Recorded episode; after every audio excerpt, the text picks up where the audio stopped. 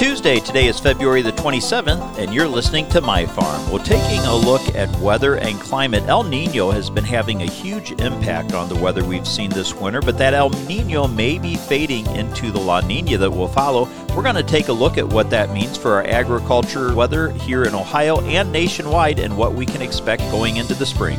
We'll have details on that and more after this message from our sponsor. Sponsored by Seed Consultants. Simply the best value in the seed industry. Learn more at seedconsultants.com. Taking a look at your agricultural headlines, cold air has been hard to come by for the U.S. this winter, thanks to a very strong El Nino that has had a persistent influence on our winter weather patterns. Temperatures have been record breaking in many ways.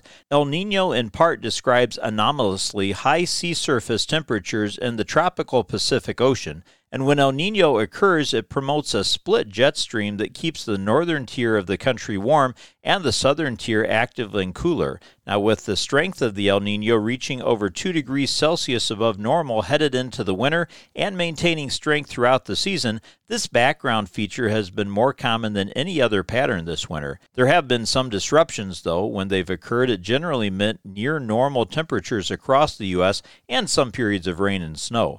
Now, sometimes it came with some below normal temperatures, but those instances were very brief, lasting just a couple days before the warmth returned.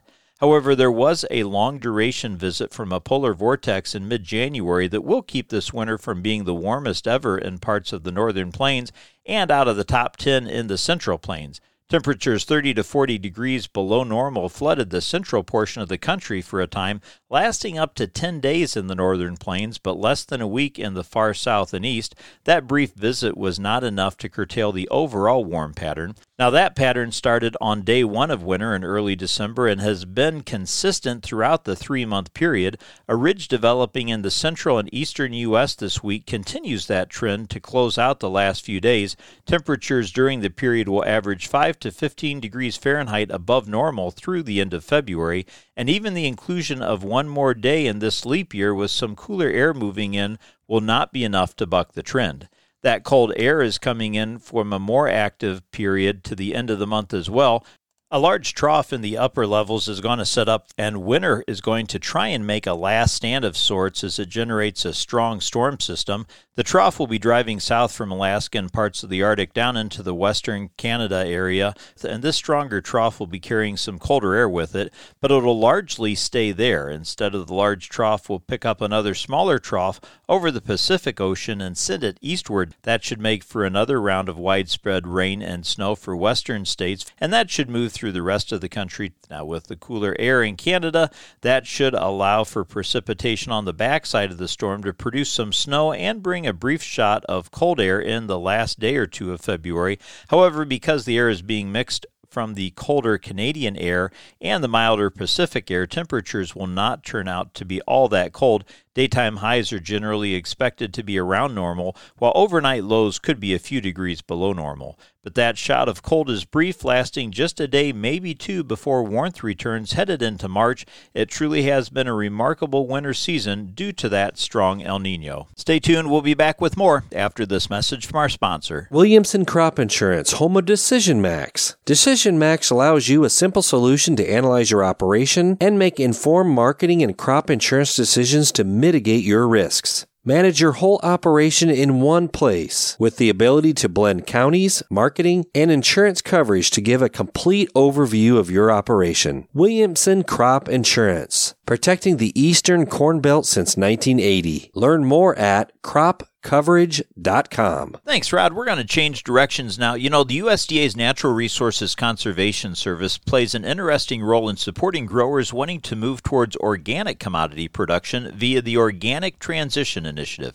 USDA's Rod Bain has more. Producer applications continue to be accepted for USDA's Organic Transition Initiative. And as Lindsay Haynes, Natural Resources Conservation Service National Organic Specialist, points out, we feel like NRCS can really help through this organic transition initiative through a new organic management standard to pick up all these pieces that aren't in our current existing standards and help support people learn all these new ways of organic production. That's because even though NRCS offers technical and financial support through conservation practices such as cover crops, crop rotation, and residue management, Haynes acknowledges these practices take on their own significance as growers transition to organic production the shift from a chemically based to a biologically based system. We want to help people learn all these different ways of organic production. So it takes mentoring, it takes hiring experts, it takes spending time every day in your decisions on how you're going to do things. NRCS's new organic management standard is part of its environmental quality incentives program tied to the Organic Transition Initiative. Now, there might be some confusion regarding the OTI sign up process in that each state has its own application deadline. While it'd be nice to have one deadline for everyone across the country, it doesn't really support the local needs as well. Every state has different batching deadlines. And in some cases, state deadlines have already passed. Yet Haynes points to the importance of interested producers submitting OTI applications to their local NRCS office by the March 1st national deadline. We want to get folks in the office to sign up, whether the deadline is passed or not. So then, if a state deadline is not missed, they will be definitely considered for this year. If a state deadline has been passed, once the national folks take a look at the demand and the need, an additional allocation will go to the states. And then states can then decide if your deadline is passed, do they want to fund a few more or do they want to delay till next year? And those that haven't passed the deadline, they will be considered for this year. I'm Rod Bain reporting for the U.S. Department of Agriculture in Washington, D.C. Thanks, Rod. That's what's making agricultural news on my farm. For my 102.7 WMYW, I'm Dusty Sonnenberg. You have a great day.